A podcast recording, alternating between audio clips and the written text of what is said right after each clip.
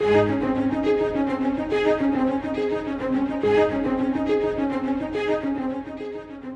has always been a battle between light and darkness. Satan hates God and fights against his work.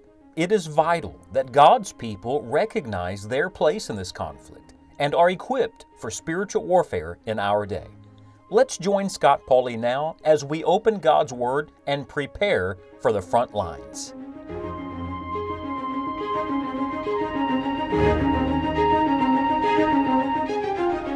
Yes, we have an adversary, and yes, we have the victory.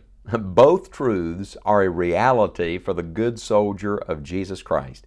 We've been studying in Ephesians chapter 6, and in verse number 11 we read that you may be able to stand against the wiles of the devil. Uh, there's the adversary. And in verse number 16, wherewith ye shall be able to quench all the fiery darts of the wicked. There's the victory. My friend, while you're looking at the adversary, don't forget that greater is he that is in you than he that is in the world. We've talked already about the devil's defiance against God and his desire for us. Uh, but today, let's talk about his deceit and his defeat. The devil's deceit is summarized in this little word, wiles. The wiles of the devil. The idea is his, his strategic plan and his cunning devices. We know the first time we're introduced to the devil in Scripture, he comes as a serpent. Uh, in that day, a beautiful creature and uh, a subtle creature, one that could uh, slither up and uh, could present itself in a, a beautiful way, an appealing way, not a frightening way as we might think of a snake today. A friend, the devil does the same thing today. The Bible says, No marvel that he be transformed into an angel of light. He's a deceiver. He is a liar. Sin at its heart, at its core, is a lie because it's rooted in the deceit of the devil. In fact, in this same book of the Bible, Ephesians chapter 4 and verse number 14, we're warned this way that we henceforth be no more children, tossed to and fro and carried about with every wind of doctrine, by the sleight of men and cunning craftiness whereby they lie in wait to deceive. The reason we're living in a world filled with deceit is that the prince of the power of the air, uh, the spirit that now works in the children of disobedience, is the spirit of the deceiver, of the devil. And so you've got to constantly be sober, constantly vigilant, constantly on guard.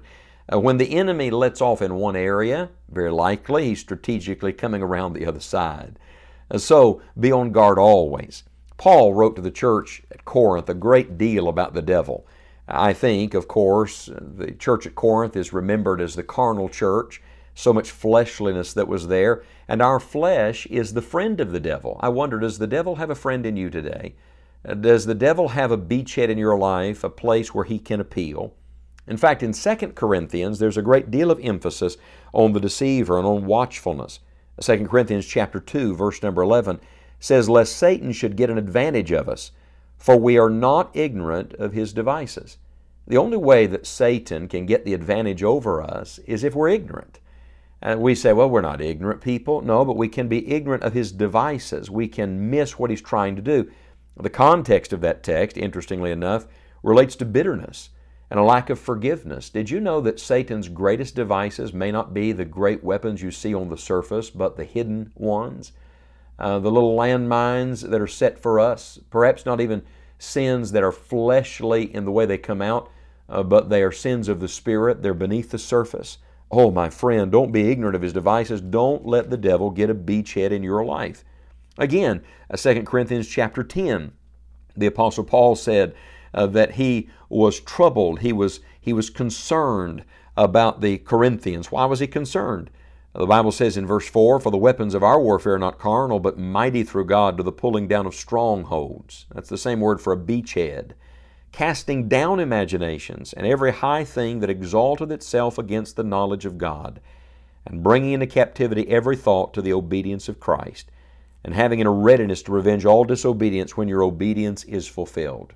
Remember Satan's first sin, the original sin? He tried to exalt himself uh, to the high place against God. That's really what all sin essentially does.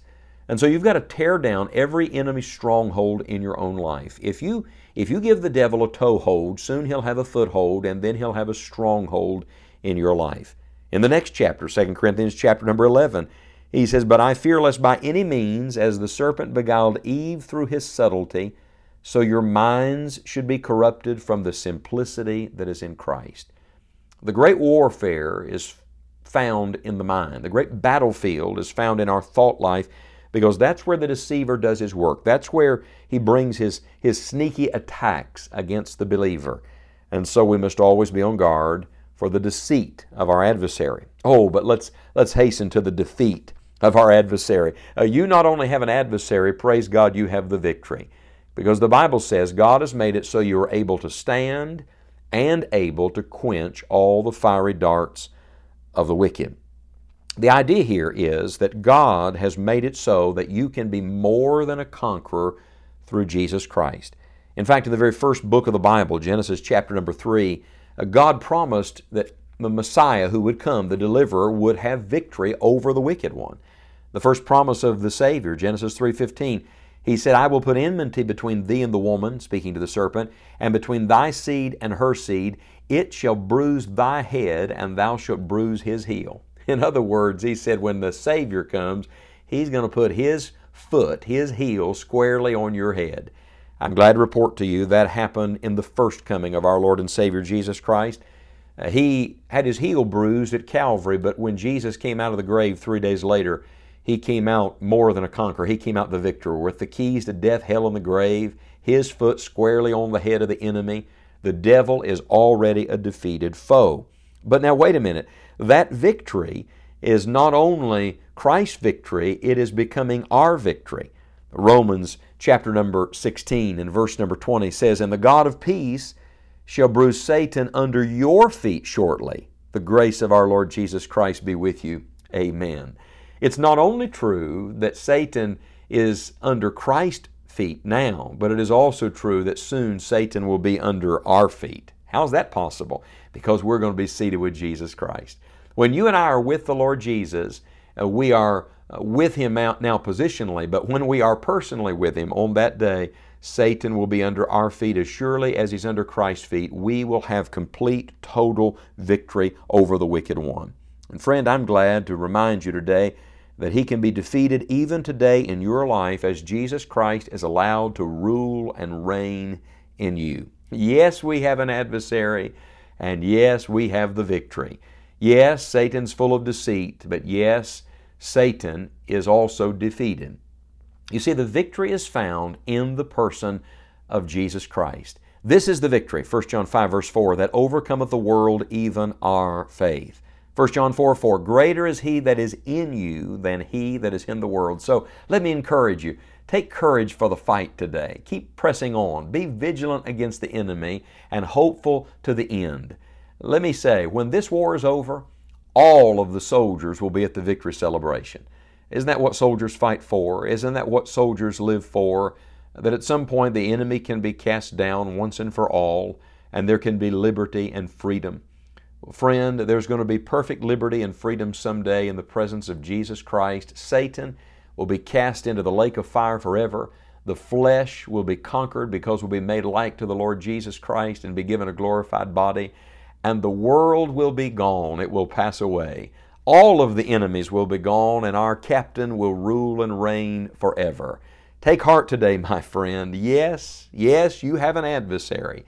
But yes, praise God, thank the Lord we have the victory.